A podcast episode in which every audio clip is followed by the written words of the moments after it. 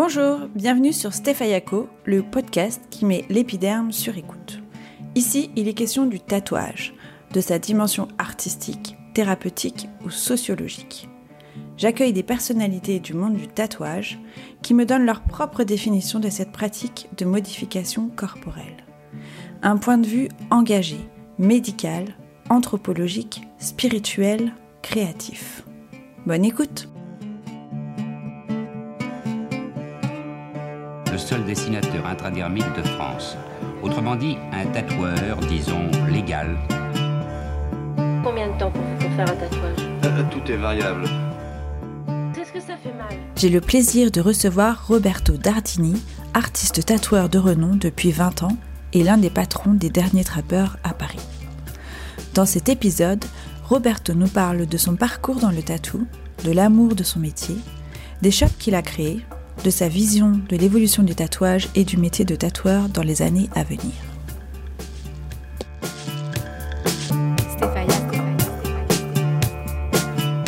Donc aujourd'hui, je reçois Roberto Dardini. Donc euh, tu es euh, artiste tatoueur à Paris. Tu as fêté en 2018 tes 20 ans euh, de métier. À l'origine du, du, du shop emblématique parisien Art Corpus, de la célèbre Tattoo Art Fest et du magnifique shop Les Derniers Trappeurs.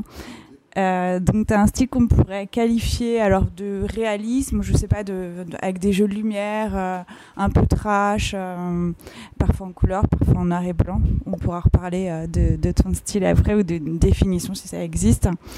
Voilà, donc je suis très touchée de faire cet épisode avec toi parce que ton parcours est vraiment impressionnant et, et, les tatouages aussi sont assez bluffants. Et j'aime beaucoup, euh, j'aime beaucoup justement les jeux de lumière et de, de, de négatif qu'il y a parfois. Euh, donc voilà, donc le but c'est de, de savoir un peu plus sur toi et ta vision ta- du tatouage et ta longue expérience euh, dans ce domaine. Bienvenue. Bienvenue, merci pour tout ça. Alors ma première question, donc c'est celle que je pose à tout, à tout le monde pour, pour voir un peu le point de vue de chacun. Quelle est ta propre définition du tatouage? Euh, bah, J'ai une définition assez simple. Pour moi, ça reste euh, bah, du visuel automatiquement. On est dans, un métier qui est visuel, euh, dans lequel on peut raconter quand même pas mal de choses, sans trop non plus, sinon pour ne pas perdre le sujet. Moi, je vois ça avec un, système d'impact où, pour moi, ça doit être lisible, compréhensible, avec un fort impact. Sinon, je vois pas trop trop d'intérêt. Et après, il y a, toujours ce rapport que j'ai depuis le début. C'est pour ça que j'ai commencé vraiment avec les bases japonaises, parce que c'est ce qui me plaisait. Pour moi, le tatou, ça doit être quelque chose qui, euh, qui doit être harmonieux avec le corps. C'est-à-dire, le tatouage doit mettre le corps en valeur, et, euh, et finalement, le corps va mettre aussi le tatouage en valeur. C'est l'un, l'un va avec l'autre. Et c'est J'explique aussi des fois que finalement je trouve que notre métier est plus proche de, de la haute couture que, euh, que du dessin. Alors bien sûr il faut, faut, faut, faut maîtriser un, minimum de, de technique artistique et, pour faire des choses intéressantes et puis même pour avoir un œil objectif. Mais, euh, mais en attendant des fois je préférerais des tatouages qui soient peut-être un petit peu moins bien réalisés mais qui sont bien portés euh, que des fois des choses très très techniques comme on peut le voir euh, souvent à l'heure actuelle que je suis presque même moi-même incapable de faire. Quand je vois certains travail de portrait en couleur, etc. C'est extrêmement bluffant. Euh, mais avoir un corps rempli de portraits en travail en couleur extrêmement bluffant avec des couleurs flashy, euh, je trouve pas ça en finalité, même si le travail technique est incroyable, pas forcément euh, très très beau. C'est pour ça que pour moi, la, référence, quand même, la, toute base, ça reste quand même euh, les corps japonais, qui, euh, même si les motifs peuvent être assez simples, euh, le système de vagues, les soumis derrière, les, motifs en soi, et ben finalement, c'est quand même quelque chose qui est très beau, qui est très lisible, et qui, sur le corps rend bien. Donc, moi, je sors un petit peu de, de, ce cadre, bien sûr, japonais classique, parce que j'ai pas envie d'être coincé dans des codes, euh, coincé dans des systèmes, et, euh, et voilà, parce que pour moi, l'artiste, un artiste doit être quelqu'un de libre avant tout, et doit pouvoir s'exprimer euh, de, de, par sa propre vision. Mais il y a quand même certaines règles, je pense, à, à, à respecter pour qu'on ait quelque chose qui soit, qui soit joli et esthétique euh, sur un corps. Donc moi, ma vision du tatouage, ça reste ça. Reste ça ouais. Merci. Donc c'est vraiment quelque chose de sur mesure qui est fait euh, en harmonie avec, euh, avec le corps. Ouais. Euh, on va parler de ton, parcours. Est-ce que tu peux te présenter? Euh, Il me semble que, que ton début de vie était bien loin de la sphère parisienne et, euh, des aiguilles. Et euh, on fait dire que tu as eu plusieurs, plusieurs vies avant le tatou. Est-ce que tu peux nous dire d'où tu viens et, euh, et comment tu en es venu au tatouage? Alors bien sûr, mais ça, risque d'être un petit peu long. Euh, bah, j'aimais pas l'école, j'étais déjà rêveur, euh, rêveur, donc entre guillemets artiste, euh, c'est un grand mot, mais j'étais rêveur, donc moi j'ai jamais réussi à me concentrer à l'école, j'ai jamais aimé l'école et tout ça. Donc rapidement, parce que je suis né au mois de décembre, en 1970. Et comme je suis né au mois de décembre, mon année, par exemple, à l'âge de mes 13 ans, à l'âge de 13 ans, j'ai quitté l'école. Euh, à 13 ans, à l'époque, on pouvait faire ce qu'on appelait le pré-apprentissage pour après passer en apprentissage. Donc deux ans pré-apprenti, deux ans apprenti. Donc vous pouvez quitter l'école normalement à 14 ans, mais comme moi j'étais dans les années 70 et, mon anniversaire était au mois de décembre, donc à, à 13 ans et demi, je me suis retrouvé euh, en cuisine parce que j'ai voulu quitter l'école, donc il a fallu travailler.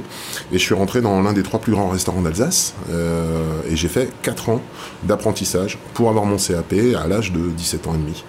Et, euh, et ça a été une, je dois, je dois beaucoup à cette profession parce que ça m'a permis de, une grosse force, une grosse rigueur. Quand à 13 ans et demi, on se retrouve dans une cuisine, dans une grosse brigade, deux étoiles Michelin avec des chefs de cuisine et tout ça, c'est euh, c'est très très formateur au niveau du, au niveau du travail. Et du caractère aussi, non du caractère, ouais, clairement.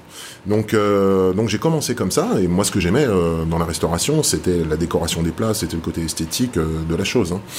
Déjà, le côté artistique de la cuisine, euh, finalement, il y a quand même. Ouais. Je suis sorti meilleur, euh, meilleur apprenti en, c'était en 86 ou 87 en Alsace. J'ai gagné le concours. En même temps, c'était facile parce que 4 ans et en plus dans l'un des meilleurs restaurants, donc euh, ça a été assez simple. Donc j'ai fait un concours avec les, les meilleurs cuisiniers de l'époque et, euh, et je suis sorti, euh, je suis sorti premier. Après, j'ai fait un peu la boucle, c'est-à-dire que euh, j'ai- après, je travaillais comme chef de cuisine dans d'autres restaurants, j'ai voyagé et tout ça. Pour, euh, en finalité, je crois que je devais avoir 23 ans. 23 ans, j'ai monté mon premier commerce, bar, hôtel, restaurant, que j'ai monté en pleine campagne, et, euh, et voilà. En Alsace, toujours? Ah non, du tout, j'étais dans la région lyonnaise, dans Ah le nom oui. du Lyonnais. Et euh, après, euh, après cette expérience, ça a duré un an ou deux. J'ai revendu à ma mère qui voulait faire une auberge et moi euh, la restauration j'avais bouclé un peu le truc c'est-à-dire j'étais passé de pré-apprenti pour être patron à, à, à 23 24 ans Ouais, c'est hyper jeune. voilà. Et moi, mes passions depuis que je suis tout petit, c'est euh, les sports de combat et, euh, et le dessin. Donc après, j'ai vécu des sports de combat. C'est-à-dire là, j'ai commencé à travailler dans les boîtes de nuit. Je suis devenu portier physionomiste. euh, j'ai vécu un an à La Réunion. J'ai été garde du corps. euh, voilà. Donc j'ai vécu longtemps un petit peu du, du milieu de la nuit. Oui, ce que j'allais dire, c'est quand même pas mal le milieu de la nuit, même la cuisine, ça reste quand même, enfin la restauration, euh, je connais un peu, et c'est vrai que c'est quand même quelque chose de, qui est souvent du milieu de la nuit, et ensuite Ouais. après mal de ouais. boîte de nuit. euh. Là, c'était voilà, là, c'était vraiment le- la porte, portier physionomiste. euh, Je gérais euh, tous les portiers de la boîte. À Paris? Non, alors c'était des boîtes de nuit euh, lyonnaises. À l'époque, il y avait une grosse boîte de nuit, je sais pas si elle existe encore, qui était sous le crayon de la Pardieu. Donc j'ai commencé là-bas. Après, mon patron euh, est parti, il a monté une grosse boîte de nuit qui s'appelait le Fridge. Donc là, j'ai été longtemps à la porte du Fridge et je gérais les, portiers euh, et euh, tout- tout- toute la sécurité en fait de, l'établissement. J'étais un peu le bras droit du, patron. Et à un moment donné, ça m'a saoulé parce que le milieu de la nuit, ça reste un milieu très particulier. Et je pense que j'étais gamin, que j'avais besoin de me prouver des choses. Et c'est là où j'ai commencé. Donc c'est là où j'ai commencé le tatou. C'est là que je me suis dit, ah, le tatou, je m'étais fait tatouer, tout ça. Et je me dit, ah, ça peut être intéressant. Et je me suis lancé dans le tatou où, euh, alors ce que je vais faire, c'était complètement interdit bien sûr de nos jours, ça ferait grimper plein de gens euh, au plafond, Euh, mais c'était une autre époque et pour le coup il n'y avait aucune règle, mais c'était vraiment les débuts du tatou. C'est-à-dire que euh, moi je disais aux gens que j'étais tatoueur, je tatouais depuis un an ou deux, ce qui était complètement faux bien sûr, je démarrais, j'étais monté à Paris, j'avais acheté le matériel et euh, je me suis vraiment lancé comme ça euh, à la one again, hein, vraiment. Ouais, c'était ça ma prochaine question, c'était justement, est-ce que tu as fait euh, un apprentissage ou est-ce que tu es autodidacte, comme on dit, euh, à l'arrache avec les copains et euh, en trouvant des cobayes? Je suis monté, euh, je suis monté à Paris voir un, ancien, un vieux tatoueur, qui s'appelait Jimmy, qui est décédé aussi maintenant, et euh, qui faisait partie vraiment des anciens de, tout ce qu'on disait, tout, euh, la conversation qu'on a eue ensemble tout à l'heure. Donc quand on parlait de Bruno de Pigalle et tout ça, donc Jimmy en faisait partie aussi. C'est un ancien, c'est un gars qui a fait deux fois le tour du monde, qui venait du Brésil et tout ça. Qui n'est pas un haut, haut niveau du tatou, mais qui avait une vraie culture du tatou et qui a toujours vécu ça pendant, pendant, pendant longtemps. Et donc euh, j'ai vu bosser, euh, je les ai vus bosser comme ça pendant une semaine. J'ai acheté le matériel chez Bruno de Pigalle, justement, et euh, je suis redescendu à Lyon et j'ai commencé à bosser comme ça, à dire aux gens, bah moi je tatoue, nanana. À l'époque il y avait très très peu de tatoueurs. Et euh, bah, les clients me disent Ah, ben moi je veux un dauphin, moi je veux ceci, moi je veux cela. J'ai dit Bah, pas de problème. Le week-end d'après, ils revenaient dans la boîte de nuit, donc moi j'étais portier.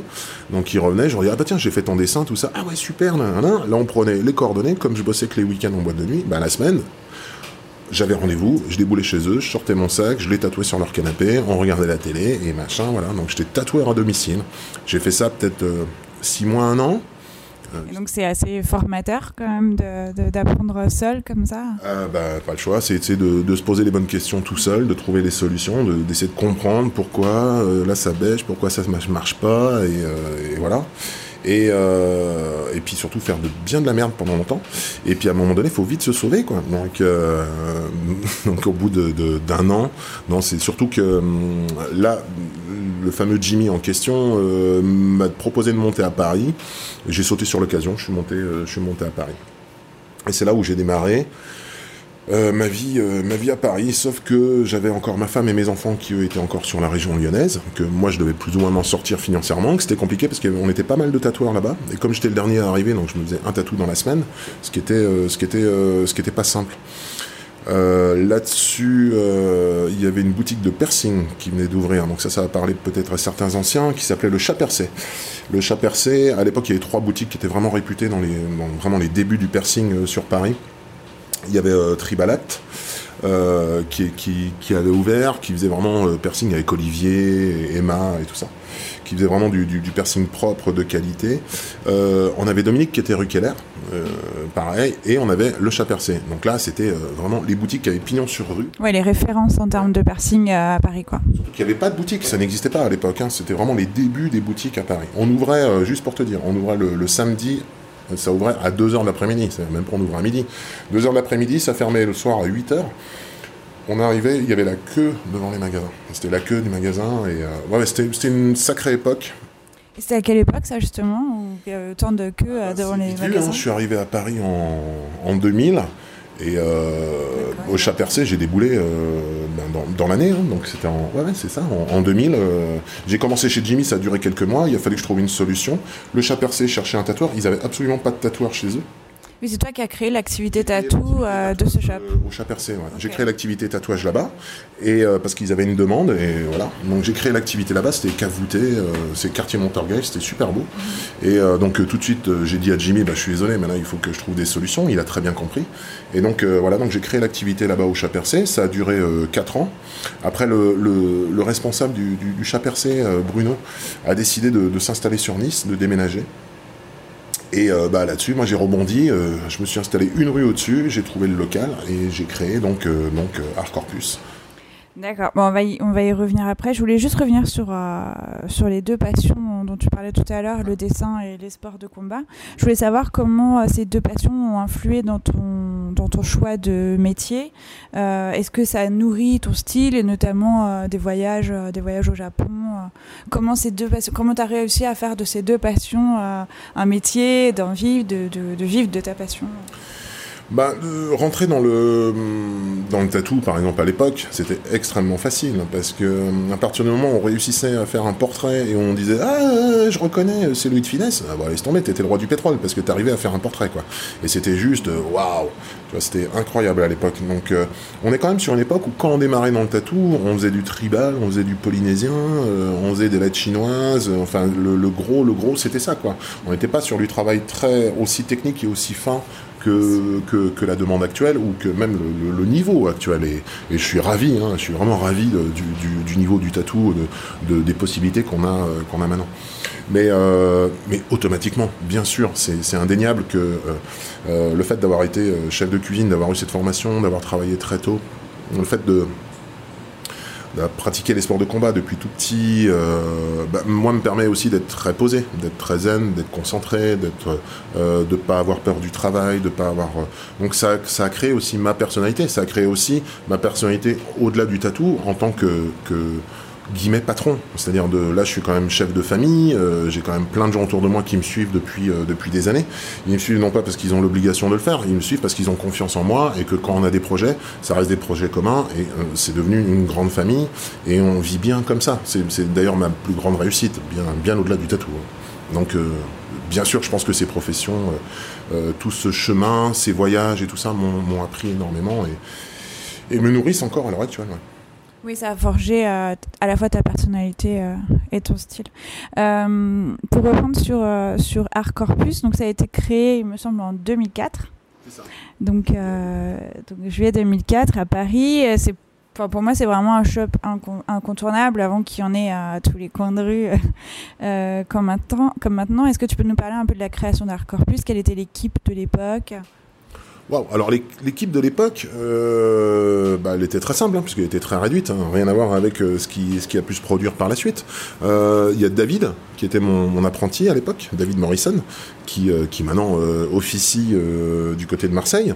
Mais à l'époque, il y avait David Morrison, donc, qui démarrait en tant qu'apprenti, et j'étais aussi avec Christophe, qui était le, cousin de ma femme de l'époque, qui, qui était aussi dans le, dans le tatou voilà, donc on était trois, on a démarré à trois. Après, euh, Léa, euh, euh, Léa s'est retrouvée sur une boutique qui a fermé tout ça, elle était un peu dans, dans le caca. Elle est, elle est venue me, voir avec Ludo, il travaille avec le Ludo aussi de Gégène. Donc euh, Ludo de Gégène et euh, Léa, Léa Naon euh, se pointent et ah, il se passe telle et telle chose. Je dis bah, viens à la boutique et tout, tu vois, bim, et Léa et tout ça. Et puis à un moment donné, on s'est retrouvés, je sais plus, on devait être 11, 12, 13 à la boutique. Il y, avait un poste qui était en vacances tous les jours. Il y avait toujours un poste, je sais plus, sur un corpus, on devait avoir 1, 2, 3, 4, 5, 6, 6 postes à tout un post piercing. J'avais repris un local encore à côté. On, avait encore deux, deux, deux postes tatou. Donc on était quand même à 8 postes. 8 postes tatouage plus euh, le poste piercing. Et sur les 8 postes, ben, il y en avait toujours un qui était une journée de repos. Donc il y en avait un qui partait en repos le lundi, l'autre qui partait. Donc il y avait toujours un poste qui avait, où il y avait une disponibilité. Et il y avait un tatoueur qui tournait lundi, il était sur tel poste, le mardi, il était sur tel poste. Ah, c'était des postes euh, tournants, il n'y avait pas chacun avait son petit coin. C'était euh, même, euh, même Lionel, mon frangin, Lionel Failly, qui on travaille toujours ensemble à l'heure actuelle. Enfin, tous les membres que je te parle, on travaille toujours ensemble. Hein. C'est la famille. Et, mais même Lionel, à l'époque, déboulait. Et, ah putain, il n'y a pas de place. On faisait bosser chez un collègue qui avait une autre boutique à côté, quoi. Tu vois. Et, et voilà, on se brouillait parce que des fois, il n'y avait pas la place pour recevoir tout le monde. Quoi. Mais il y avait une énergie folle, il y avait une demande de dingue. Moi, je démarrais le tatouage le matin, mais c'était 9h30. Je démarrais mon tatou le matin à 9h30, j'arrêtais le soir à 8h. Je faisais 2-3 tatous dans la journée, quoi. Et euh, grosse pièce, hein, j'ai toujours fait de la grosse pièce, mais. J'étais bouqué des fois jusqu'à sur 2 ans. Deux ans d'attente et tout ça, on est un boulot de malade. C'était un, truc de dingue. Aucun rapport euh, euh, avec ce qui peut se faire aujourd'hui. La demande était autre. Il y a toujours autant de demandes mais la clientèle a un peu changé. Et, euh, et puis bien sûr, il y a énormément de, de plus en plus de, de, jeunes tatoueurs. Et, et, moi, je suis un tatoueur aussi vieillissant. Je trouve que euh, je me rends compte en vieillissant qu'on a une clientèle qui nous correspond. J'ai toujours eu cette clientèle qui me correspondait. Euh, quand j'étais plus jeune, j'avais une clientèle qui me correspondait. Et la clientèle qui a grandi avec toi finalement, qui t'a suivi un peu. J'ai aussi ça, ouais. Là, j'ai eu cette année, j'ai eu beaucoup de, beaucoup de clients, c'est les clients des 10 ans. Les gens ils disent Ah, tu m'as tatoué il y a 10 ans, euh, tu m'as fait telle pièce, euh, ah, maintenant je veux un autre bras ou un truc comme ça, tu vois. Donc là, cette année, j'ai eu beaucoup de gens qui. C'était la clientèle des 10 ans, euh, genre des gens qui se font un tatou tous les 10 ans et qui reviennent. C'est cool, ça fait plaisir cette, cette fidélité aussi. Ça fait énormément plaisir. Des gens qui sont très fidèles, voire fidèles du, premier jour. Et entre le premier jour et aujourd'hui, il y a un monde. Hein et quand on vient me voir, on me dit non, est-ce que je veux que ce soit toi qui continue parce que je veux que ce soit ta patte? Je dis ouais, bon, il va falloir que je picole parce que là, parce que ça va être compliqué. Et, euh, mais c'est pas l'avantardise, mais c'est vrai qu'il y a une sacrée évolution entre mes débuts du tatou et maintenant. Euh, ça n'a plus rien à voir. Et, euh, malgré tout, bah, les gens parce qu'il y a eu ce relationnel, parce qu'il y a cette histoire, parce qu'il y a eu ce vécu. Et à la limite, j'ai même fait des covers. C'est génial. C'est des gens qui viennent te voir et disent Ah, je m'as fait une fée sur mon épaule, tu vois, la fée, elle n'existe même plus. Tellement elle a éclaté et que c'est devenu une tache noire. Et parce que j'avais traité trop petit, parce que c'était l'époque, ah, j'ai une petite fée, machin, etc. Donc euh, la fée éclatée sur l'épaule de la demoiselle, ils sont pas rancuniers. Non, 15 ans après, il dit ah, tu peux me faire un cover Ben ouais, bien sûr, je vais te faire un cover, quoi. Avec plaisir. Et heureusement, ça fait partie de mon métier aussi, tu vois. Et, euh, je suis trop content que cette personne est venue me voir moi et qui me comprenne que, bon, bah ok, on l'avait fait trop petit à l'époque, c'est aussi ce que je voulais, tout ça. Et puis moi, bah ouais, j'avais pas forcément les connaissances techniques que j'ai maintenant. Et que cette personne, au contraire, a encore envie de continuer et que ce soit moi qui fasse le cover. Je trouve ça génial. Franchement, je trouve ça génial. Et euh, pour euh, combien de temps a, duré l'aventure à Art Corpus, juste pour situer un petit peu Alors l'aventure Hardcore Plus existe toujours. Hein, euh, alors- Pour toi, bien sûr, oui, bien sûr. le Euh, Yannick, euh. Yannick est, tou- est toujours le, le- le patron là-bas. Euh, il gère à sa manière et tout ça. Donc c'est un bébé qui, tu vois, un- quand tu crées une société, c'est un peu un bébé qui devient un enfant et qui après fait son chemin en fait. Tu vois, plus besoin de son papa, ce qui est le cas. Donc euh, là, il y, a- il y a un chemin qui est suivi, euh, et qui, qui est- qui est personnel avec des- d'autres choix. Mais Hardcore Plus existe toujours, bien sûr. Et euh, Et toi, tu es resté à Plus jusqu'à quelle année à peu près euh, jusqu'à, on va dire de conneries, mais peut-être 2013. D'accord. Ouais, je crois, hein, euh, 2013. J'ai dû partir en 2013, un an, un an euh, ouais, après 2012, ouais. Ouais, J'ai dû partir en 2013, donc euh, 9 ans, je suis resté 9 ans. Mais en tant que patron, 8 ans. 8 ans en tant que patron, j'ai arrêté d'être patron en 2012 et euh, je suis resté encore un an là-bas. Donc justement, c'est euh, à l'époque c'était Yannick et Pat qui géraient le Hardcore Plus. Moi j'étais devenu euh, employé entre guillemets et, et je suis parti un an après parce que c'était compliqué. Et, et c'est complètement normal. Le fait d'avoir créé Hardcore Plus, d'avoir laissé le bébé après à Yannick et à Pat, et, et moi d'y être en tant qu'ancien boss, Ouais. c'était- par rapport à tous les gens qui travaillaient là-dedans, euh, c'est des gens que j'avais formés, qui travaillaient avec nous. Bah, quand il y avait un problème, on venait me voir moi, alors que j'étais plus le patron. C'était gênant pour eux, pour Yannick et tout ça, de, de s'imposer et de, de, de devenir patron et tout ça à leur tour. Donc, euh, à un moment donné, il, il a fallu que je parte et c'était une, c'était une, c'est- parfait. Donc après, je suis passé à autre chose. Ouais, c'est la suite euh, des choses. Et euh, il- il- ensuite, enfin après Hardcore Plus, ou peut-être c'était pendant Hardcore Plus, tu as créé la Tattoo Art Fest. Donc c'était une convention de tatouage internationale euh, qui était basée à Paris. Euh, moi personnellement, j'ai adoré. J'y suis allée deux fois et c'était vraiment mes premières euh, conventions. et j'ai découvert des artistes de folie. Et je me rappelle par exemple d'avoir découvert Buena Vista Tattoo Club. C'est un truc de, de fou. Il n'y avait pas encore ce tout pouvoir de, euh, d'Instagram. Donc, donc c'était vraiment l'occasion de découvrir des artistes étrangers. Euh, pourquoi as-tu créé cette, euh, cet événement? Est-ce que tu ressentais un besoin à ce moment-là pour les artistes ou un besoin pour les clients? Euh, Combien de temps ça a duré et, pourquoi c'est terminé? Alors euh, à l'époque, il y avait une vraie demande parce que il y avait un événement qui existait par un, par un jeune homme qui était absolument pas tatoueur, qui s'appelait Nico Nico. Je sais pas ce qu'il est devenu, qui organisait un événement comme ça tatouage à Austerlitz et voilà. Mais c'était le mec, il aurait fait ça comme il aurait fait. Euh, d'autres événements en fait. C'était son boulot en fait de créer de l'événementiel et de gagner sa vie comme ça. Donc il a surfé sur le tatou parce qu'il dit ah, c'était les débuts du tatou nana. Donc c'était euh, c'était quelqu'un d'intelligent qui a fait ça mais ça restait euh, voilà une convention basique commerciale et tout ça. Il y avait il y avait il y avait notre ami Tintin qui avait qui avait d'abord fait le mondial. Et le mondial existait quand moi je suis arrivé à Paris. C'est-à-dire il existait en 1999 et il existait en 2000. Euh, Tintin l'a fait pendant deux ans. Après il a arrêté. Il a arrêté parce que c'est compliqué, tout ça. Oui, il a arrêté pendant une douzaine d'années, je crois, avant de recommencer. euh, et c'est pendant cet intervalle-là qu'il y a eu le Tattoo Art Fest. Il y, a, eu un vide puisque dernière convention de Tintin, c'est-à-dire avec un certain niveau, c'est-à-dire qu'avec des artistes internationaux, avec un vrai truc artistique et tout ça, c'était en 2000. Depuis 2000, il n'y avait rien, hormis euh, éventuellement quelques conventions, mais qui n'étaient pas faites par des professionnels et qui étaient et qui surtout n'amenaient pas euh, des artistes internationaux. On était sur sur les artistes parisiens euh, régionaux. Et c'est vrai qu'avec les potes, euh, Rémi de chez All Tattoo, enfin d'autres personnes, je peux citer pas mal de gens, ah putain c'est con, machin, qu'il n'y ait plus rien sur Paris et tout ça. Et puis bien sûr, bah, qui c'est qui, qui va taper dedans C'est Bibi, quoi. Souvent on vient me voir et on dit, ah, on file les Non, idées et après c'est à moi de me démerder, quoi. Parce que, entre guillemets, apparemment pour eux j'ai les épaules. T'es un euh, lanceur de projet. euh. voilà, donc j'ai les épaules et du coup, euh, oui, on est parti, on est parti sur cette idée un peu folle de se dire, bah tiens, on- ouais, pourquoi pas euh, créer un événement et euh, et tout ça. Donc on a créé l'événement euh, au, parc floral parce qu'il y avait de la demande, parce que euh, moi étant euh, avec Hardcore Plus, on essayait déjà à l'époque de quand même de, faire des trucs qui, ont, qui changent un petit peu. De, de, de, ce qui se faisait déjà à l'époque du tatou. Il y, a- il y avait une espèce de session quand même qui était en train de se créer. Euh, avant, ce qu'on disait, tu vois, justement, c'est que euh, le tatou, c'était un petit peu le milieu biker, c'était un truc, tu vois, où ah, bah, c'est avec des crânes, avec des têtes de mort, avec, il faut écouter du black metal, faut, euh, tu vois. Oui, là, ça, ça rendait le tatouage un petit peu plus accessible. euh, Et puis à moi, je voulais tous. vraiment sortir des, des clichés qui, qui, ont la, qui, ont, qui ont la vie dure quand même, parce Ouais. que... Merci d'ailleurs de sortir de ces clichés. Non, mais je pense que ça nous a tous fait du bien quand on n'était pas dans, ces- dans ces milieux-là. Ouais, au, au, Tatoueur Fest, j'avais, j'avais, j'avais eu la chance de, de, de, faire venir quelques grands dessinateurs de bande dessinée qu'on avait mélangés avec les tatoueurs, qui faisaient des dédicaces. Oui, c'est là que j'ai connu d'ailleurs, je, t'interromps mais ça me fait des souvenirs, j'ai, couru, j'ai connu Marie Meyer. Ouais.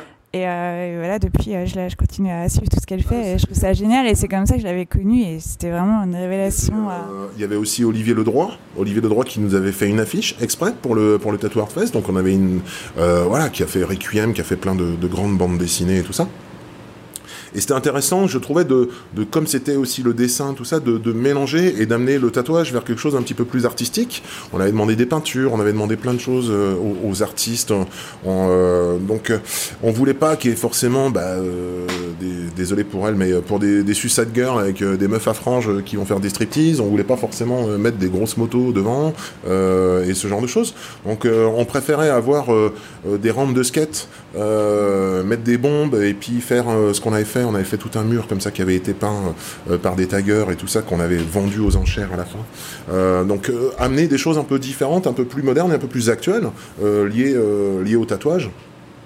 Moi, je rêverais maintenant de, louer, de louer, de trouver, j'en sais rien, moi, une vieille chapelle et d'organiser une convention d'une vieille chapelle que avec des machines rotatives et faire venir un groupe de musique classique. Enfin, c'est, je trouverais ça tellement plus intéressant que de. Ah, ça casse les codes, en fait. Ah ouais. Pour moi, je suis désolé, mais le tatou, bah, c'est pas forcément des meufs à poil, des grosses motos et voilà. C'est, c'est beaucoup de travail, c'est beaucoup de rigueur. C'est, faut aller dans les musées, il faut, faut, faire de la peinture, faut faire.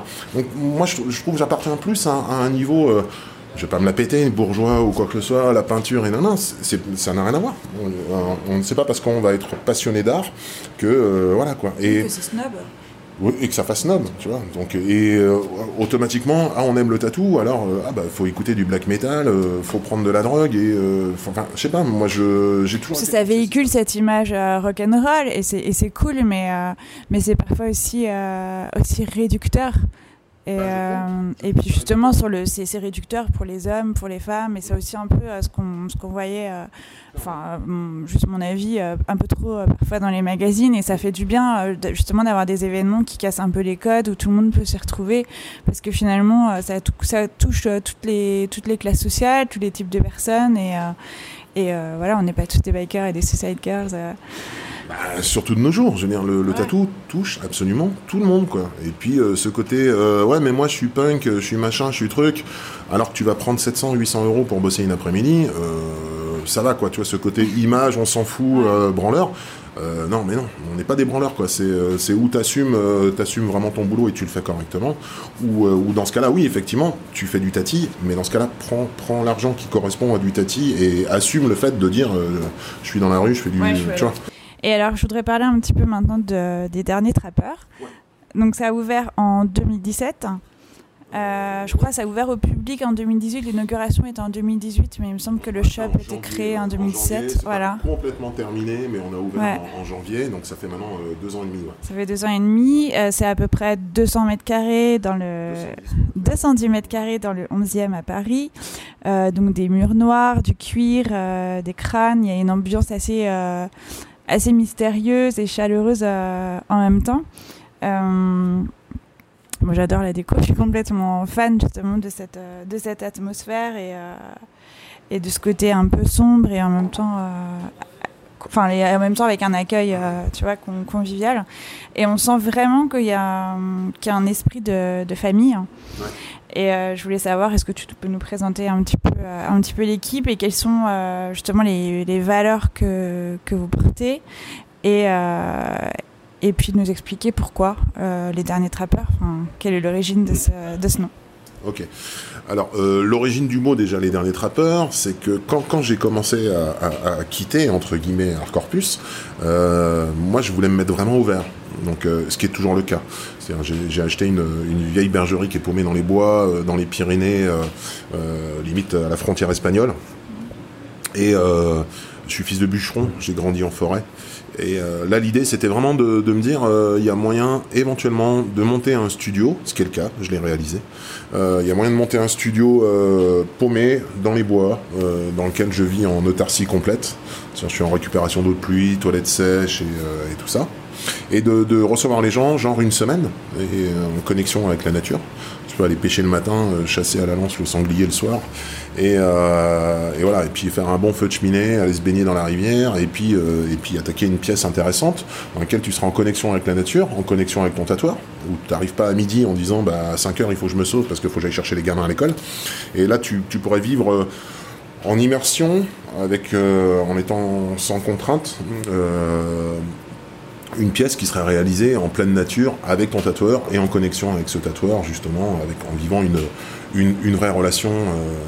Euh, voilà. Donc à, la base j'étais parti les derniers trappeurs, c'était parce que justement il y a ce côté nature. Les derniers trappeurs c'est pour la, un petit peu pour la blague puisqu'on est des trafiquants de peau. Mmh. Les trappeurs tuent les animaux pour leur peau.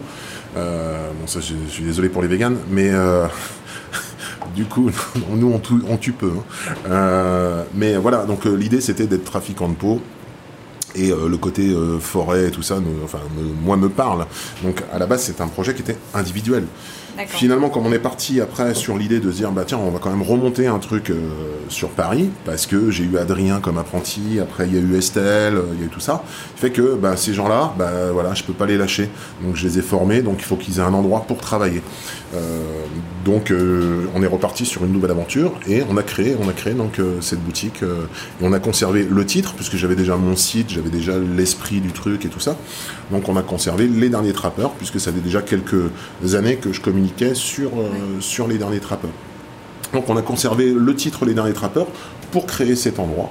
Et euh, puis j'en suis très content parce que euh, là maintenant tout le monde est un petit peu revenu parce que moi je m'étais un peu sorti du truc. Et maintenant que je suis revenu un petit peu sur cette boutique euh, en tant que en tant que papa bah, quasiment tous mes gamins sont revenus à fond. Donc euh, j'ai tous mes tatoueurs qui sont autour de moi. C'est vraiment redevenu un pôle euh, rempli d'énergie et de, bonnes ondes. Ce que, j'allais dire tu as, les tatoueurs résidents qui enfin voilà vous formez une, belle équipe mais tu as aussi une comment dire, une équipe élargie euh, qui est faite de tes, de tes amis, d'anciens apprentis. Enfin, donc il y, a aussi des, des, guests réguliers, mais qui sont toujours euh, quand même euh, globalement des, des, amis de longue date.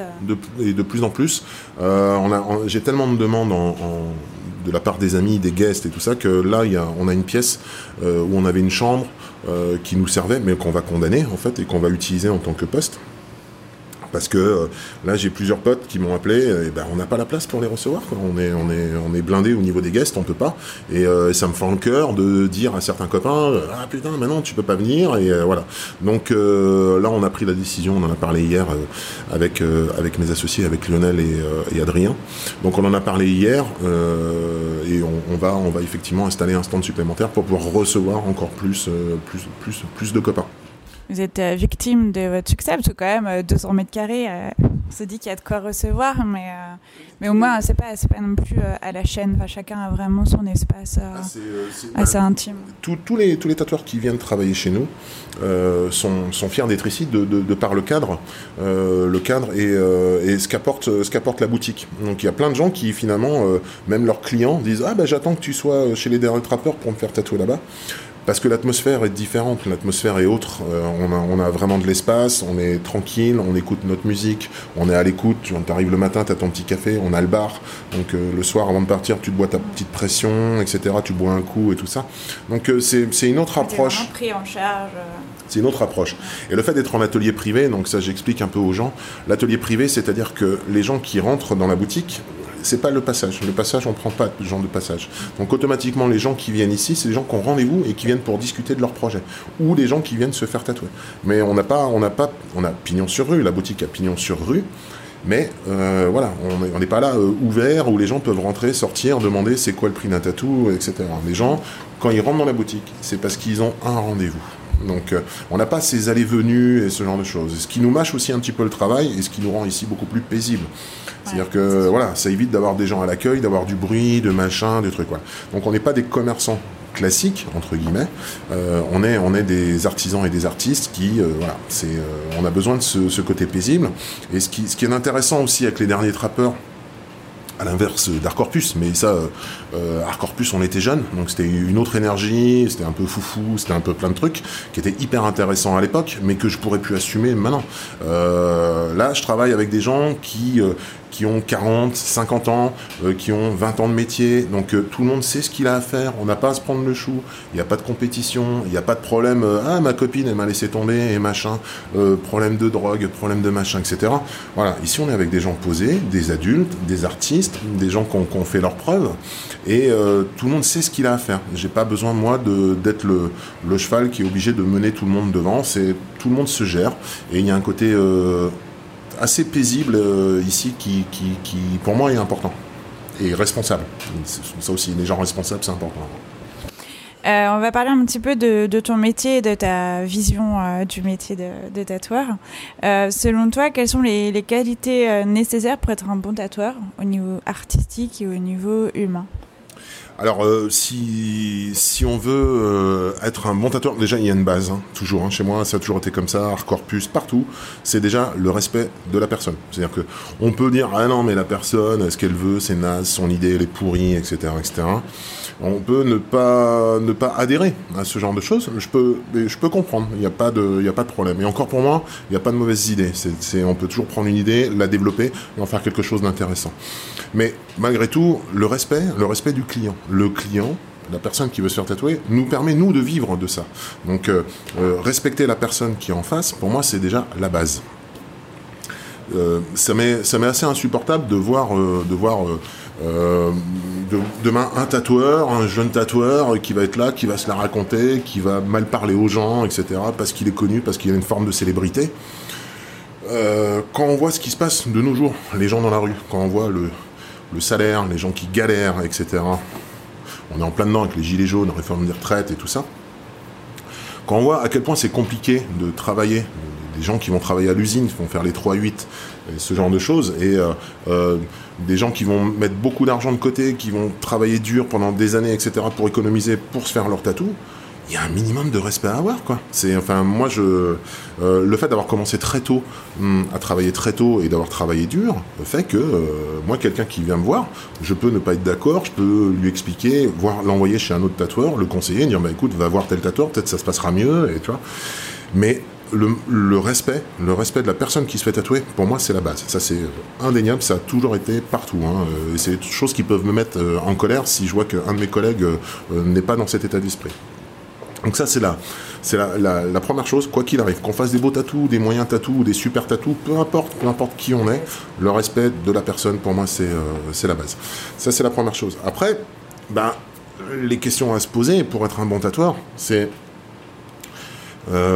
de nos jours, on sait où on va. C'est vrai que moi, quand j'ai com- commencé dans le tatou, euh, il y a des choses, on est là, on se dit, ouais, mais on sait pas trop, est-ce que ça va vieillir? On faisait des essais, c'était waouh, et puis l'autre, ah, t'as vu, l'autre, il a réussi à faire ça comme ça, non, non, non, non. Après, dans le temps, on s'est rendu compte, ah ouais, mais en fait, dans le temps, non, ça marche pas, c'est de la merde. Donc, nous, on a fait des essais, on a fait des trucs, mais tout ça, ça a été fait. Tout ça, ça a été fait, donc on sait ce qui fonctionne, on sait ce qui fonctionne pas dans le temps, et ce genre de choses. Là, à l'heure actuelle, je vois des gens qui surfent sur des trucs où on sait que ça va être pourri dans le temps. Mais c'est pas grave, c'est on le fait quand même parce que ça rapporte de l'argent et en plus je suis une star machin. Mais c'est c'est de l'hypocrisie pure parce que quand je vois des pièces qui sont euh, faites minuscules qu'il faut regarder au microscope en disant eh t'as vu c'est génial machin je suis capable de faire ça. Mais ça il y a des tatoueurs moi je connaissais avant que je tatoue. Je connaissais des gars qui tatouaient avec des machines avec une aiguille et qui s'amusaient à faire des trucs tout petits et ils ont arrêté. Pourquoi ils ont arrêté? Parce qu'ils se sont bien rendus compte que six mois après le tatouage il ressemblait plus à rien. Oui, il n'y a pas de hasard en fait. Mais c'est comme parfois on voit des, des lettrages euh, très très fins, qui ça peut être joli quand c'est fin, mais finalement, euh, oui, il n'y a pas besoin de se prendre euh, 10 ans dans la vue pour être déjà des pattes de mouche illisibles, quoi. Ce qui est quand même assez flippant. Ouais. Et je pense que de, de nos jours, il y a quand même, on, a ces connaissances-là. On sait ce qui marche, ce qui marche pas, et ce genre de choses. Donc, euh, on a toujours affaire un petit peu à des gens qui sont, euh, euh, ce que, j'aime pas, des fois un peu égocentriques, où tu as des gens qui vont dire ah non mais moi je vais trouver d'autres trucs, d'autres solutions, d'autres techniques et mais non, le tatouage, c'est de l'encre qui est sous la peau, entre le et l'épiderme. On sait comment ça vieillit, on sait comment ça fonctionne. Donc après, tu arrives dans le métier, tu dis ah non mais moi je vais faire ça comme ça et nanana. On sait que ça marche pas. Et des fois même les tatoueurs le savent eux-mêmes et le font quand même. Donc euh, ça, je trouve ça, je trouve ça un peu dommage. Moi je connais des tatoueurs qui sont très réputés, qui prennent 4000 euros l'après-midi pour faire un tatouage qui fait euh, qui fait 10 cm parce qu'ils vont reproduire une toile, une toile de Van Gogh, une toile de truc et que c'est waouh, c'est superbe, c'est génial. Alors qu'on le sait, et eux-mêmes le savent, ils savent très bien qu'un an après, on voit plus ce que c'est. Par contre, ils ont pris 4500 euros pour faire le tatou. Tu dis, c'est quand même complètement aberrant. C'est une après-midi de tatou, 4500 euros, pour faire un truc qui, deux ans après, sera de la merde. Voilà, donc quand, quand, quand je vois ou quand j'entends ce genre de truc, ouais, ouais, moi c'est... Autant je trouve que, effectivement, si on est un artiste très demandé, qu'on fait un travail de haute qualité, de haut niveau, qu'on prenne une certaine somme d'argent, je peux tout à fait le comprendre. Euh, nous, le chômage, la retraite, on sait que voilà, on va s'asseoir dessus. Donc ça, je peux le comprendre. Mais de là à prendre énormément d'argent, on défend, on, se la péter, et puis euh, faire euh, faire de la merde et des trucs où tu sais que ça va mal vieillir, ça, je trouve ça, je trouve ça un peu dommage, quoi. Oui, il y a une transparence quand même à avoir envers le client. Et justement, j'ai trouvé que le, relationnel est très présent euh, un peu dans tous les métiers que tu as pu, euh, que tu as pu euh, exercer. Et je suppose que c'est pas que c'est pas un hasard.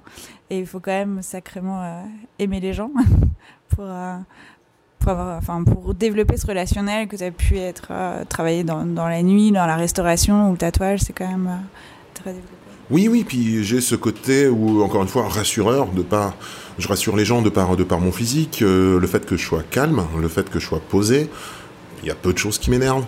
Donc, euh, donc oui, je peux, tenir une conversation, ne pas m'énerver, ne pas, voilà, et puis euh, prendre le temps. je vais avoir 50 ans à la fin de l'année.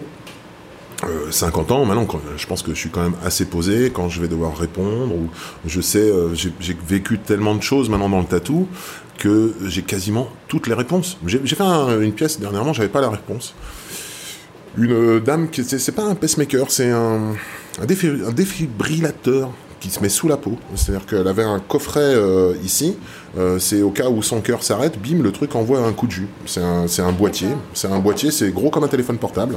C'est sous la peau. Et donc à côté du cœur, euh, sur les côtes. Et euh, elle voulait le cacher parce que c'est pas très très esthétique. Hein, donc euh, c'est vraiment comme si tu avais un portable sous la peau, quoi. On voit, quoi.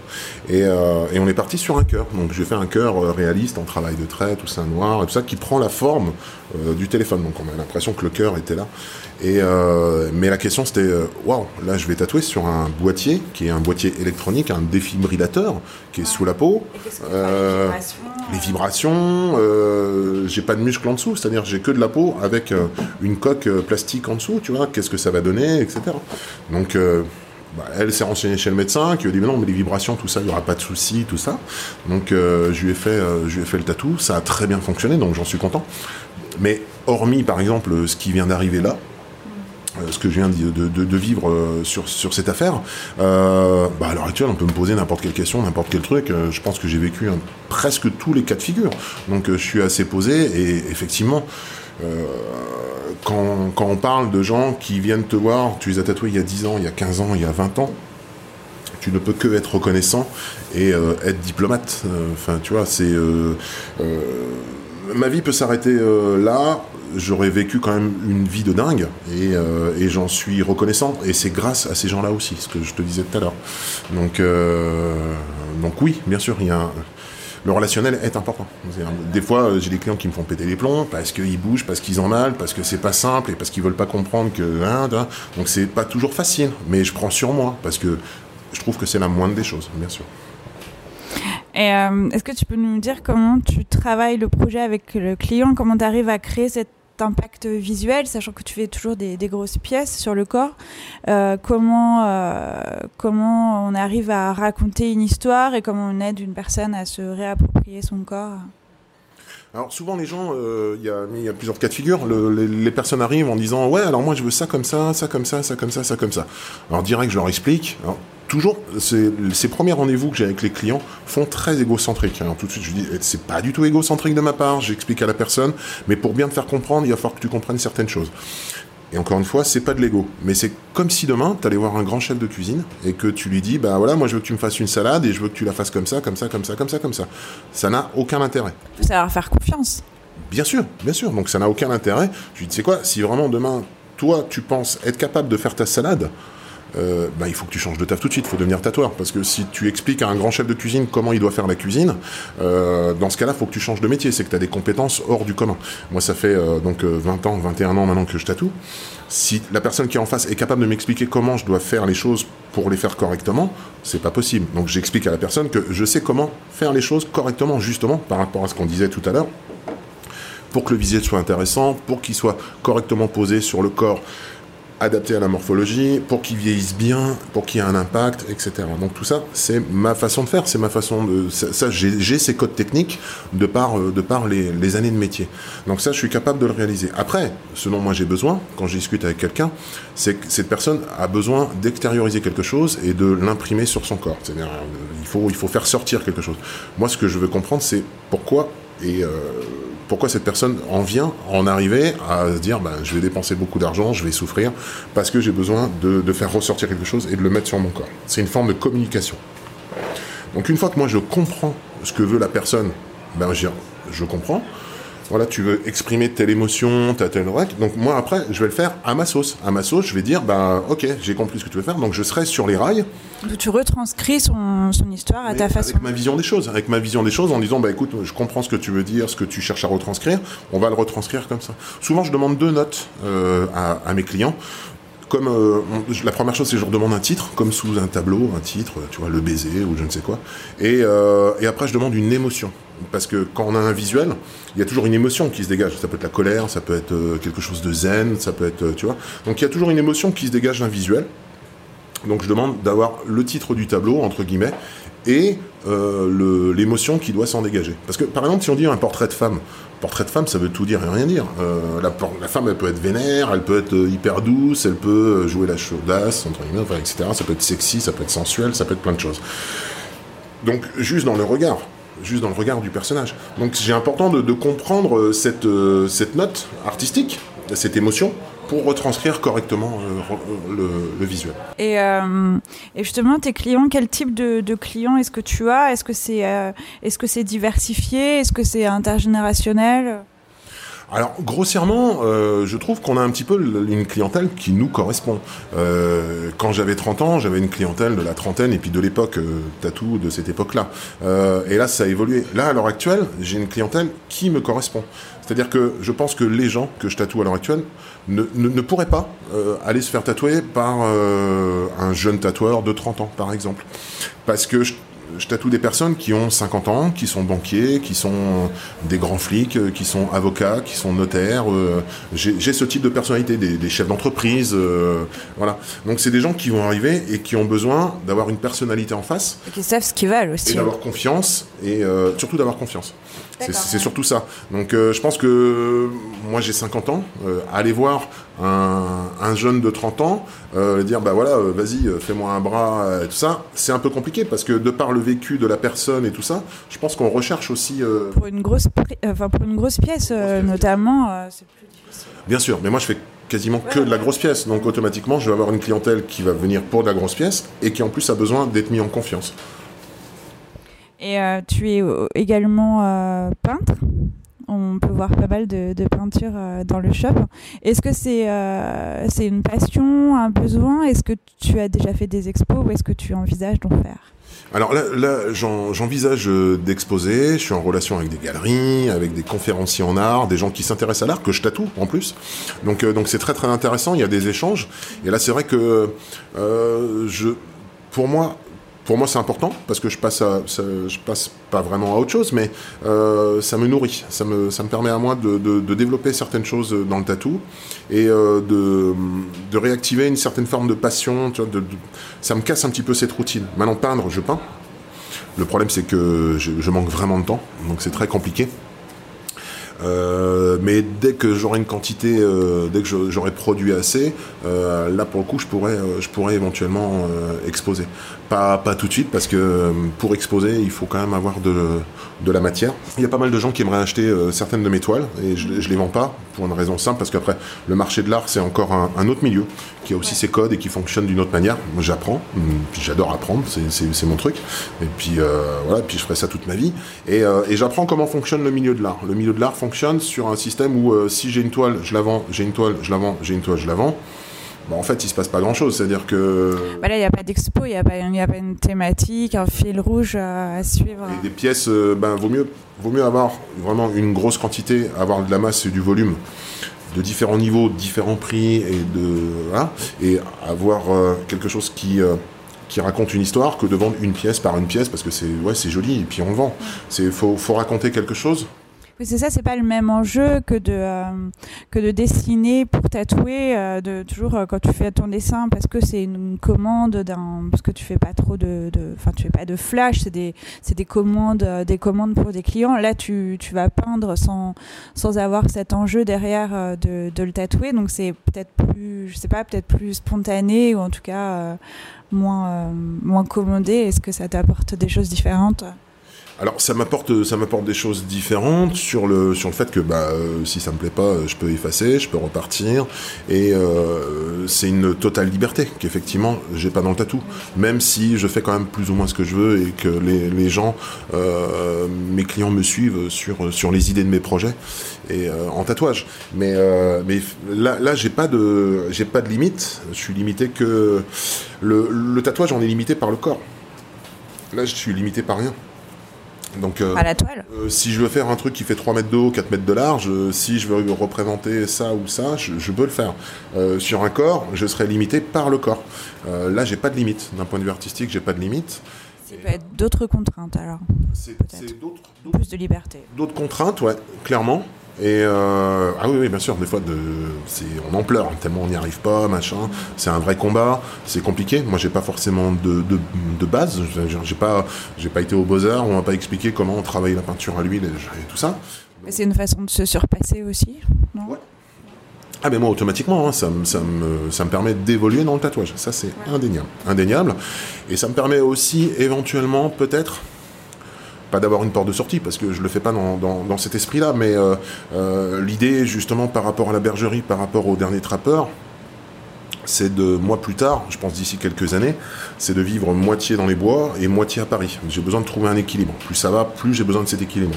Paris devient quand même compliqué, entre gilets jaunes, réforme des retraites et... euh, et là, à l'heure actuelle, le coronavirus, euh, c'est tendu, quoi. Et puis les gens, ouais, ça devient vraiment, vraiment compliqué. Donc, euh, moi, je pense que j'ai besoin de trouver à un moment donné peut-être un équilibre, de vivre peut-être le printemps et l'été euh, chez moi dans, dans- dans ma forêt, de éventuellement tatouer quelques clients qui ont envie de se faire tatouer en pleine nature et, euh, et avoir des projets artistiques, c'est-à-dire faire de la peinture, faire des choses comme ça. Ce qui me permet, au bout de six mois, de remonter à Paris, de- de- de- d'avoir éventuellement une expo, des choses à présenter. Oui, tu aurais peut-être plus de temps pour euh, produire, produire de la Et peinture. va falloir que je trouve du temps. Falloir que je trouve du temps. Et euh, je dis, le, le fait de monter, euh, remonter à Paris, ça me permet à moi de présenter mes projets artistiques, de tatouer pendant six mois. Tac, et après de pouvoir repartir à nouveau. Ah, voilà.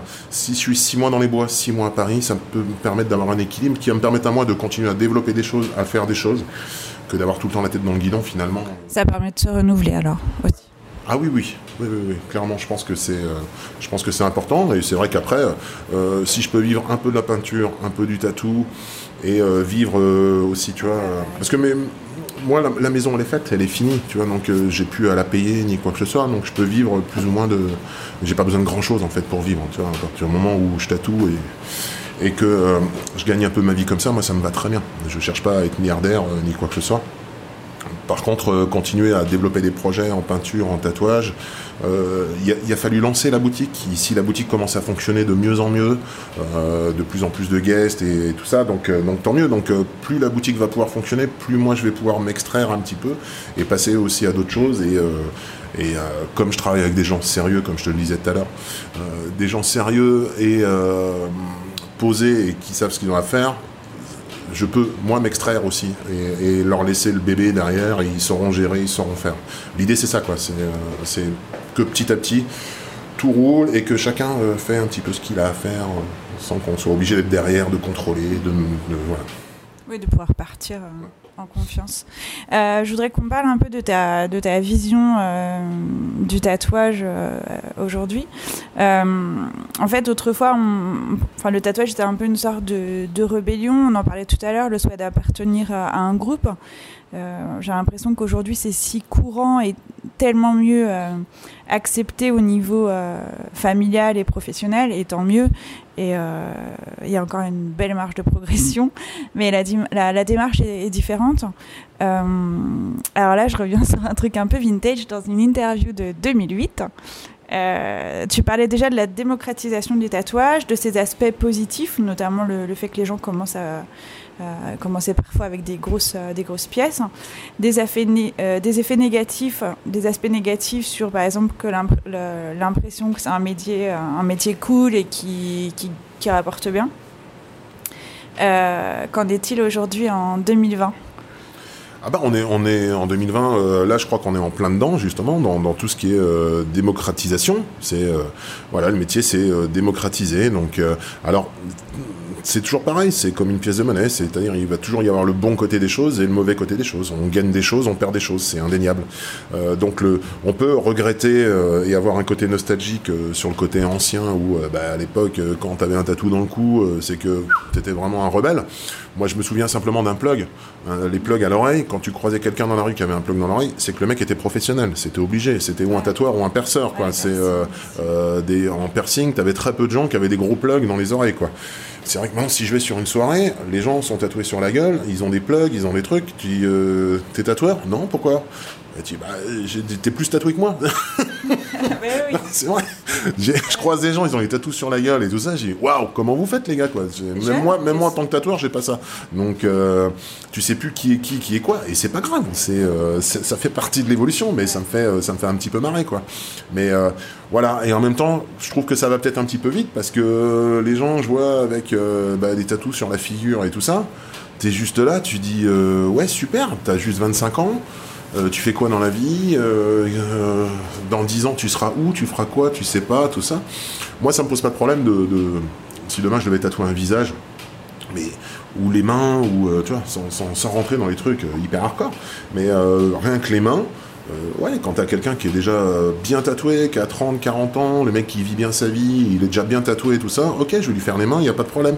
Dernièrement, c'est une nana, elle est venue, elle voulait un tatouage sur le cou et tout ça. Elle n'avait pas un seul tatou, elle voulait le coup. C'est vrai qu'on voit ça de plus en plus. Au niveau de la visibilité, moi je me rappelle que. Euh, enfin, moi j'ai fait mon premier tatouage il y a, bah, il y a 20 ans. Et, euh, et à cette époque-là, bon, on faisait des tatouages euh, cachés, vraiment des endroits qu'on peut, qu'on peut pas voir, sauf dans l'intimité ou à la plage.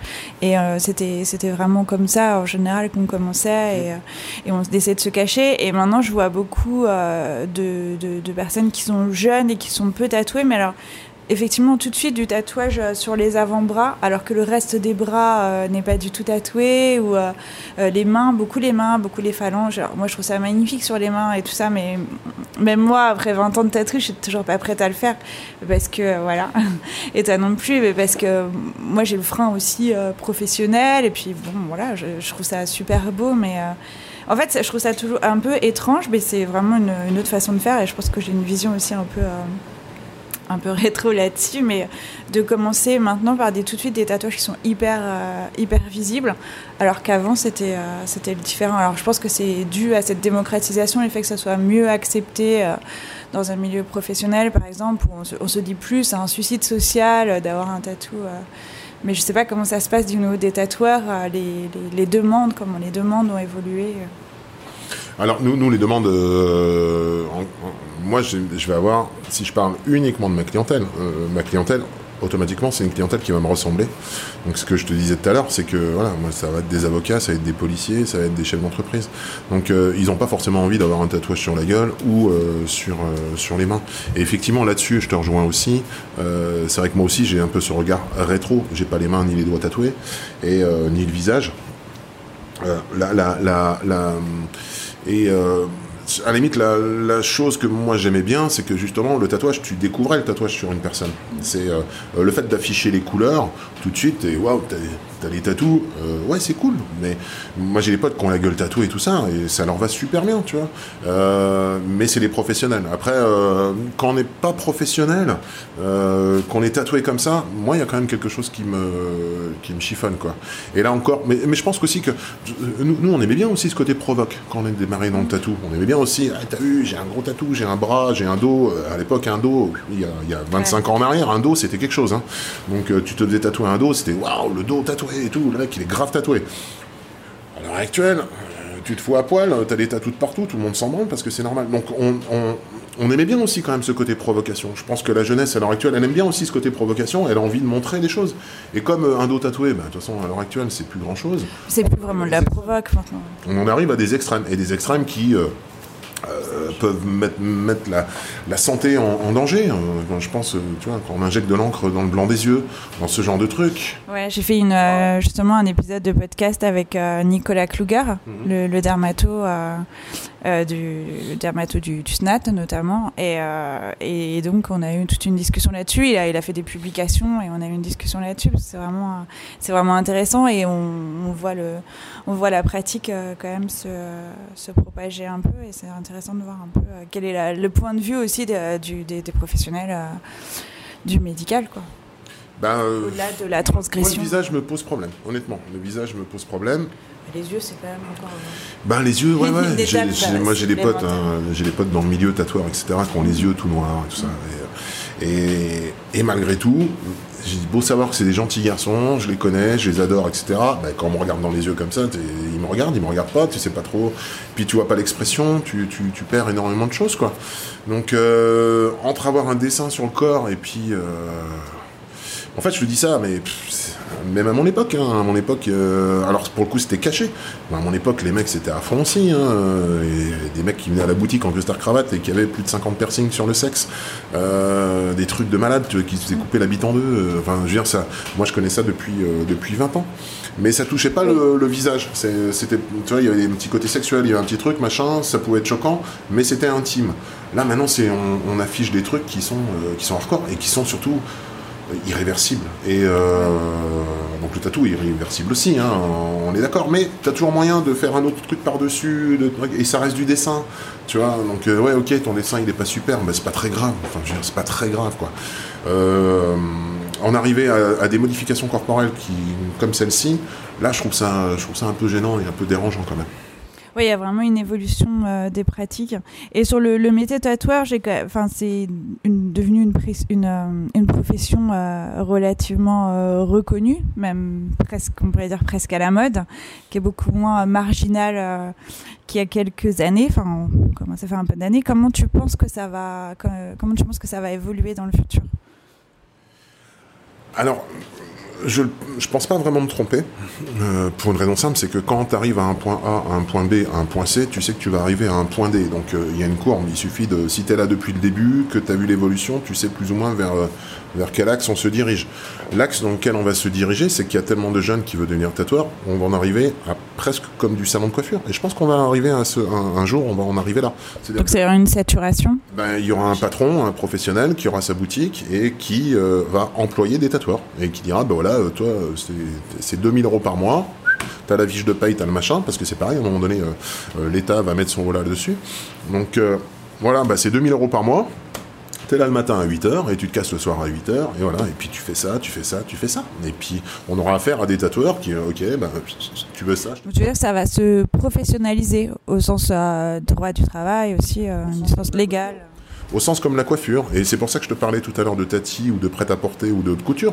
Comme dans la coiffure, tu vas avoir le petit coiffeur du quartier qui va venir avec la tondeuse et qui va te prendre 10 euros pour, pour, te, pour te raser les cheveux. Comme après, tu auras le coiffeur qui te fait la jolie coupe avec la petite couleur qui va bien et tout le bordel. Et après, tu auras l'artiste coiffeur, euh, machin et tout ça. Et ce sera la même chose. Mais on sera plus dans ce cadre, euh, vas-y, tu payes en espèces et machin. Et non, non, d'ailleurs on le voit, tout ça est en train de changer et d'évoluer. Et on va arriver bientôt, à, justement, je pense, à avoir une certaine forme de CAP où euh, les choses vont se réglementer petit à petit. Ah, justement, c'était la question d'après. Qu'est-ce que tu penses de, de- des écoles de tatouage, enfin de ces projets, des choses qui sont en cours? Ben, pour l'instant, je sais qu'il y a certaines formations, certaines écoles qui existent. Avoir un point de vue là-dessus, ça me semble un peu compliqué, puisque de toute façon, c'est des choses qui sont faites. Euh, euh, je sais pas. Là, du coup, je sais pas trop ce que ça vaut. Je veux pas trop critiquer non plus parce que euh, je sais. Non, sur le concept, pas forcément sur les écoles, euh, sur les formations existantes, parce que si tu les connais pas, euh, moi, je, je peux pas juger non plus, je les connais pas, mais sur le sur le concept de, de, créer un de créer des écoles de tatouage et non pas de passer par un apprentissage classique dans un shop ou par ou de, ou par de la pratique soi-même chez soi, mais d'avoir un truc un peu, un peu cadré, un peu légal, où tu es obligé de, sortir par là avec un, oui, comme tu dis, un CAP. Alors il y a deux, deux, phases importantes dans notre profession, pardon. Il y a le côté technique, pratique, et il y a le côté artistique. Donc ce sont deux choses complètement différentes.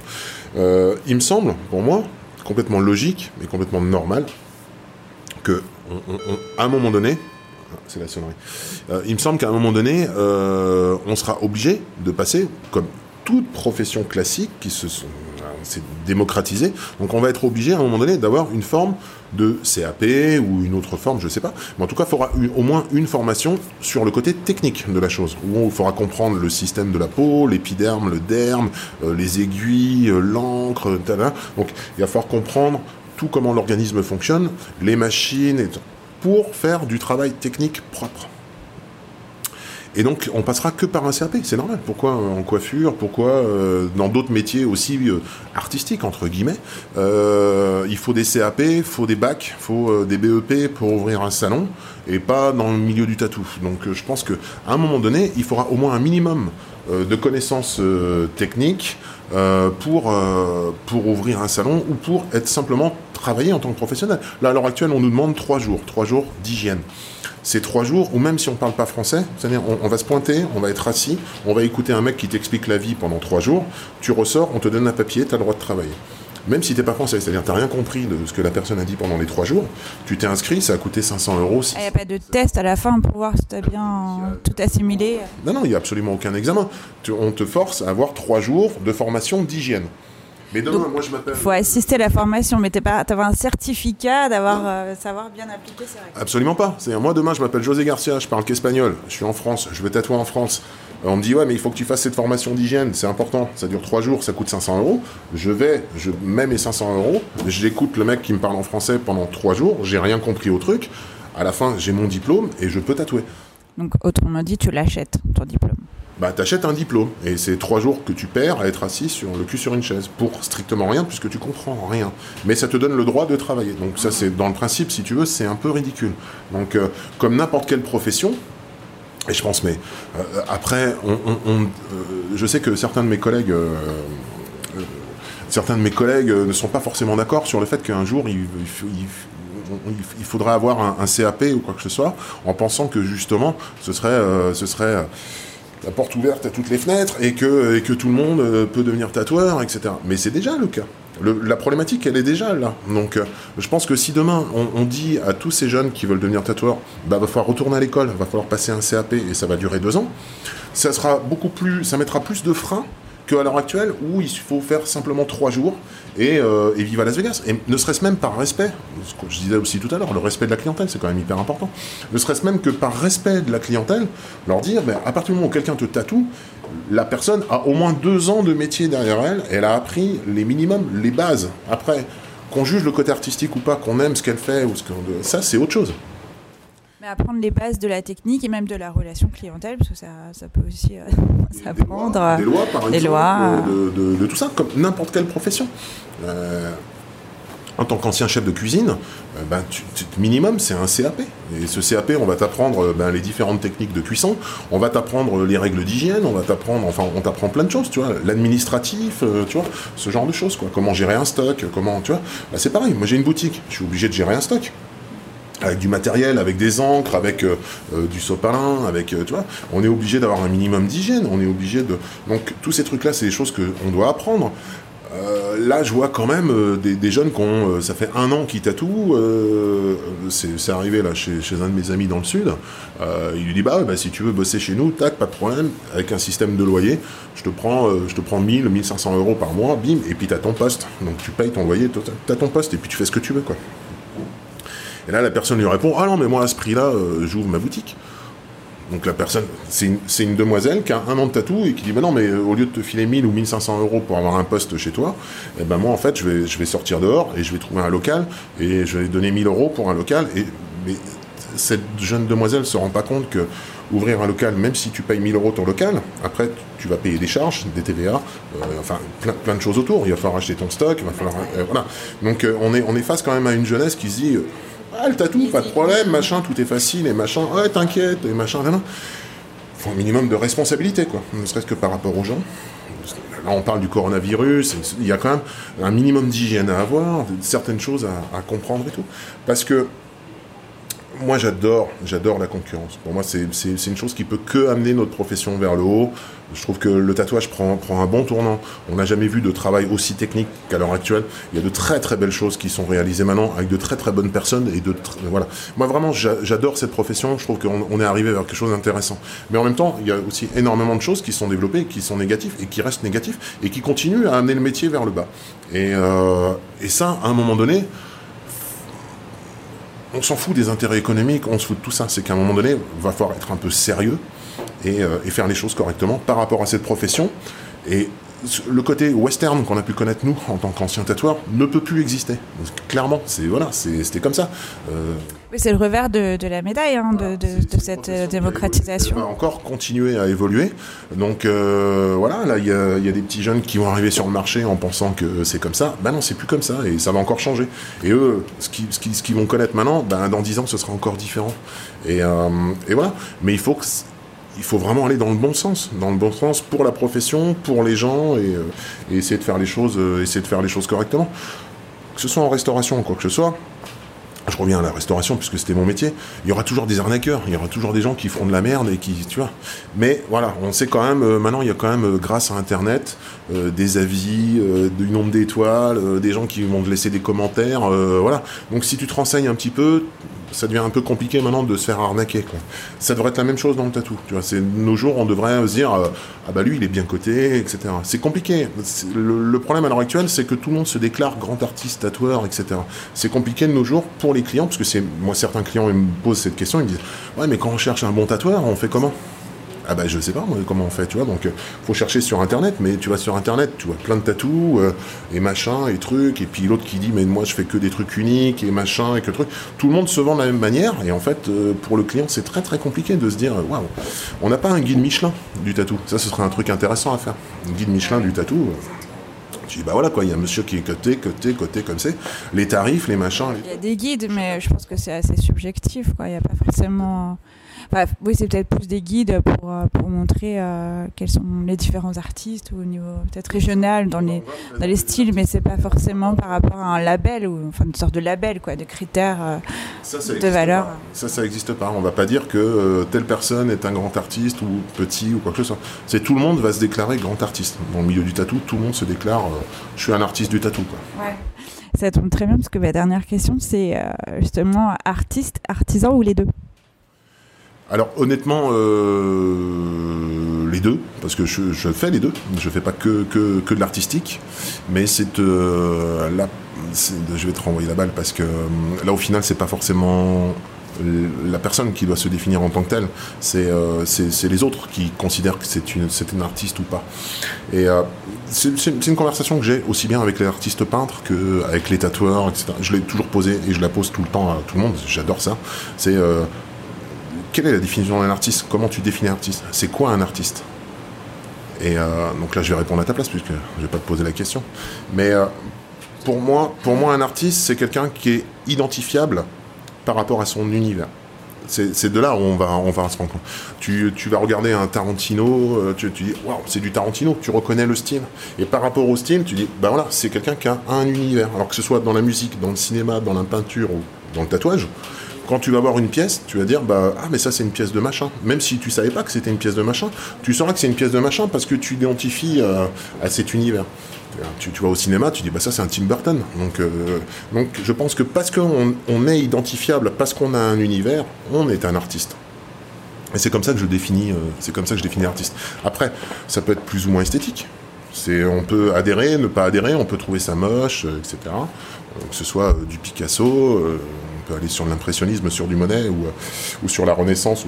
On peut avoir tous des affiliations en préférant telle et telle chose. Et c'est aussi une forme d'apprentissage aussi.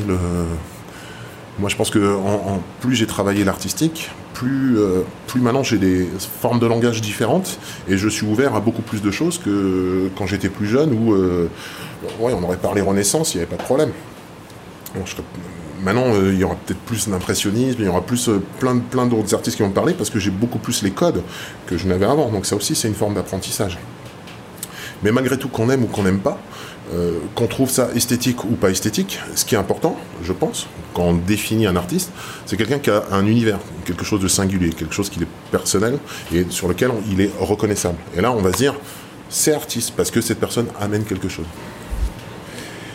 Et donc oui, voilà, donc euh, tu vois, grossièrement, euh, je sais pas si, si je me fais comprendre, mais souvent... Mais là, ce que tu me dis, c'est quand même justement plus, tu penches plus vers le, le côté artiste qu'artisan ah, enfin, ou c'est juste une définition Non, euh, parce que quand, quand, tu me poses la question, est-ce que moi je suis artiste ou artisan ou les, euh, deux. ou les deux Déjà, c'est les deux, c'est indéniable parce que je fais pas que de l'artistique, honnêtement. Euh, il faut manger, j'ai une boutique derrière, il faut que je fasse, tu vois. Et puis, des fois, tu as des gens qui viennent dix ans après, je vais pas leur dire, ah non, mais moi maintenant, les gars, non, non, moi je te fais pas ça, je fais. Non, par respect par rapport à ma clientèle, par rapport à certaines personnes j'essaye dans les années vers quelque chose d'intéressant, d'artistique et euh, tout ça. Et j'essaye de. Tu composes, tu composes, tu es dans une balance, c'est tout n'est pas noir, tout n'est pas blanc. Et, euh, et voilà, donc tu essayes de faire les choses. Donc bien sûr, je suis artisan et artiste. Et encore, quand je te dis, ça, ça, peut paraître égocentrique de dire artiste, donc c'est pour ça que j'évite de le dire. Parce que ça, c'est pas à, nous de le dire, entre guillemets. Euh, c'est la vision extérieure de se dire, waouh, ce mec, c'est un artiste ou pas? Est-ce qu'on parle aux gens? Est-ce qu'on les interpelle? Est-ce que vraiment j'intéresse les gens? Moi, des fois, je me pose des questions. Je dis, en fait, je fais de la merde et toute ma, carrière, ça a été de la merde. Je sais pas. Des fois, je suis hyper content, je suis fier, et des fois, je pense que je fais de la merde. Je, suis tout le temps dans le doute, je suis tout le temps dans la recherche. Ça dépend aussi euh, de la reconnaissance extérieure, du coup, de, le fait d'être un artiste. Parce qu'il euh, y a peut-être plein de gens qui disent Ouais, je suis artiste, je suis artiste, et puis qui euh, bah, t'aura jamais intéressé qui que ce soit dans ta vie. Quoi, Mais la question se pose aussi par rapport à un statut, d'être reconnu, je sais pas, par la maison des artistes. Enfin, tu vois, il y a aussi ce, ce côté-là dans cette question être reconnu euh, socialement. Là, on rentre dans, dans, dans, un discours qui, qui, est un peu actuel euh, par rapport au SNAT et tout ça, euh, qui est sur le, sur le fait de, sur le fait de, de rebondir sur cette notion artistique. Donc ça, c'est encore autre chose. C'est la vision artistique, c'est une chose. Après, l'identité artistique de par notre société, c'en est une autre.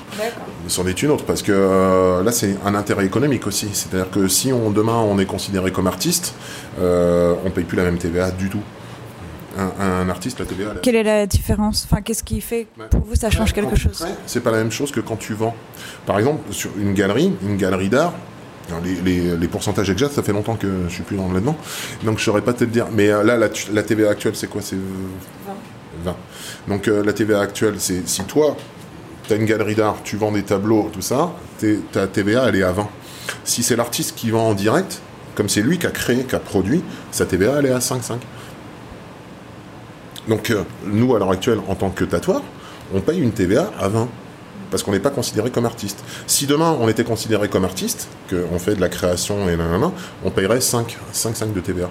Donc le, grand sujet, il est là. Mais on a eu un grand sujet, euh, j'en reviens toujours à la restauration, je suis désolé, c'est ma base, mais euh, les, les, les sont battus euh, pendant des années et ça a été un sacré lobby, euh, justement pour baisser leur TVA. Il y a une TVA qui a baissé parce que tu avais ceux qui faisaient de la vente en emporté qui étaient à 5,5 et les autres qui payaient.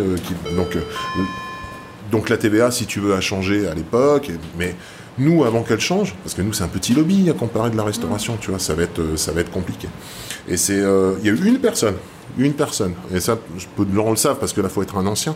Il n'y a qu'une personne qui a réussi à faire ça, c'est Monsieur Stéphane Chausseg. Monsieur Stéphane Chausseg est considéré comme artiste dermographe par l'État français. Parce qu'il s'est pris, euh, il s'est pris des contrôles fiscaux, machin, tout dans les dents. Et il a dit ah ouais c'est comme ça, non ok. Ben hop, il a montré lui à chaque fois qui faisait un tatouage, il montrait le dessin à côté, tout ça. Donc euh, l'État a accepté et ils ont dit tac. Donc, mais ça n'a pas fait jurisprudence. non mais vous, tout ça, ça, doit dater quand même d'il y a quelques années et ça n'a ah, pas fait. Y a plus de 10 ans déjà. hein. Ouais, ouais. Ça n'a pas fait évoluer le statut euh, des tatoueurs pour autant. Absolument pas, absolument pas. L'État a dit euh, oui, non, mais vous, euh, vous êtes à part, vous êtes un artiste dermographe. Donc ils ont, ils ont créé une case exprès pour lui, machin. Euh, voilà. Si moi demain je refuse de payer ma TVA à 20, euh, je pense que j'ai un contrôle fiscal, je me fais taper sur les dents et tout le reste. Maintenant.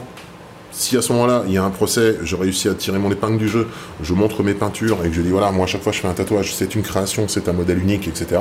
Peut-être que je pourrais avoir ce statut artistique, mais c'est compliqué.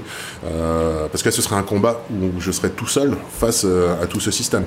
Donc euh, effectivement, le SNAT est très important. Et le SNAT essaye de mener ce combat pour qu'on puisse avoir une TVA d'artiste, euh, ce qui serait quand même beaucoup plus intéressant pour nous. Euh, de par ce que j'ai vécu en restauration, je sais que ça va être, euh, ça va être euh, relativement compliqué, quoi. Mais même la maison des artistes, hein. la maison des artistes déteste les tatoueurs. hein. C'est, euh, on arrive, si on ne dit pas qu'on est tatoueur, on a des possibilités de rentrer dans la maison des artistes. Si on dit, ah, on fait de l'édition, on fait des trucs, etc. On leur présente des dessins, de la peinture, des choses comme ça. Si on leur dit à côté, on fait du tatouage, c'est compliqué. hein. Ça va prendre du temps pour qu'ils acceptent, parce que ils veulent pas être mélangés aux artistes tatoueurs et ils savent que ça peut être justement un business où on va se dire ah ben on va faire passer du tatouage en, réalisation artistique sur lequel on sera pas taxé de la même manière. Donc euh, euh, à l'heure actuelle la maison des artistes n'a pas spécialement envie de fricoter avec euh, avec les tatoueurs. D'accord. Bon, bah, c'est très instructif en tout cas. ce qui est, ce qui est dommage parce que tu as au niveau, au niveau international, donc moi je fais un peu de peinture, mais au niveau international, tu as de plus en plus d'artistes, euh, de grands artistes tatoueurs, etc., qui font de la peinture, qui font des trucs, qui se font connaître en tant que grands artistes peintres et qui deviennent des, des artistes euh, bien plus importants dans le milieu artistique que dans le milieu du tatou. Et euh, c'est même devenu un peu à la mode, et euh, même dans le milieu artistique, ça les saoule un peu, en disant euh, ouais, c'est bon, tous ces artistes tatoueurs qui déboulent là, tu vois. T'as des exemples euh, de, de tatoueurs connus, mais ouais. dernièrement. J'ai vu ça dans une émission et même dans un film où ils en parlaient. C'était un film d'art et tout, j'ai j'ai adoré. Et justement, euh, le mec à un moment donné a cette réflexion dans le film, hein, de dire euh, ouais non mais c'est comme tous ces nouveaux artistes tatoueurs là, qui deviennent artistes peintres. Donc euh, ça m'avait fait rigoler quoi. Mais, euh, mais c'est vrai, parce que. Euh, mais en même temps, on le voit très bien. On le voit très bien. Ça aussi, c'est- c'est c'est aussi une forme de logique. Bon, là, je sors un petit peu du cadre. hein. mais c'est aussi une forme de logique. Euh, on, on a, on a vu tous ces taggers dans les rues, etc., qui maintenant deviennent, euh, tu vois, C215, euh, Banksy et tout ça, qui maintenant, ah, le mec, il, a, il a un bout de papier qui se déchire avec une meuf qui tient un ballon, ça vaut un million d'euros. Donc, on, a vu, nous aussi, tout ça. Et finalement, c'était des gens qui étaient de la rue. Oui, l'évolution du, street art qui est base. devenu. ouais. Le tatouage de base, euh, nous, les anciens cow-boys, les westerns, ce qu'on disait tout à l'heure, euh, les gens de la rue, euh, avec euh, des piercings, avec des machins, des trucs, on a, on, a, aussi une forme de culture, finalement, du tatou et une chose. Et comme on a ces années d'expérience de métier, donc il y a du travail, il y a de la technique, on raconte aussi toute une génération. Tous ces gens qui en arrivent maintenant à faire un petit peu de l'art et de la peinture, peut-être que dans quelques années, ben, ce sera des futurs Banksy et, euh, et des futurs C215, etc. Ben, merci beaucoup, Roberto, pour, euh, ben, moi, pour cet entretien. Merci. Ça vous a plu? Alors, j'ai besoin de vous. Abonnez-vous. Notez le podcast avec plein de petites étoiles. Et n'hésitez pas à commenter, cela m'intéresse vraiment d'avoir votre avis. Je suis aussi sur Instagram, Facebook et le blog. C'est tout simple, c'est Stéphayako. Merci.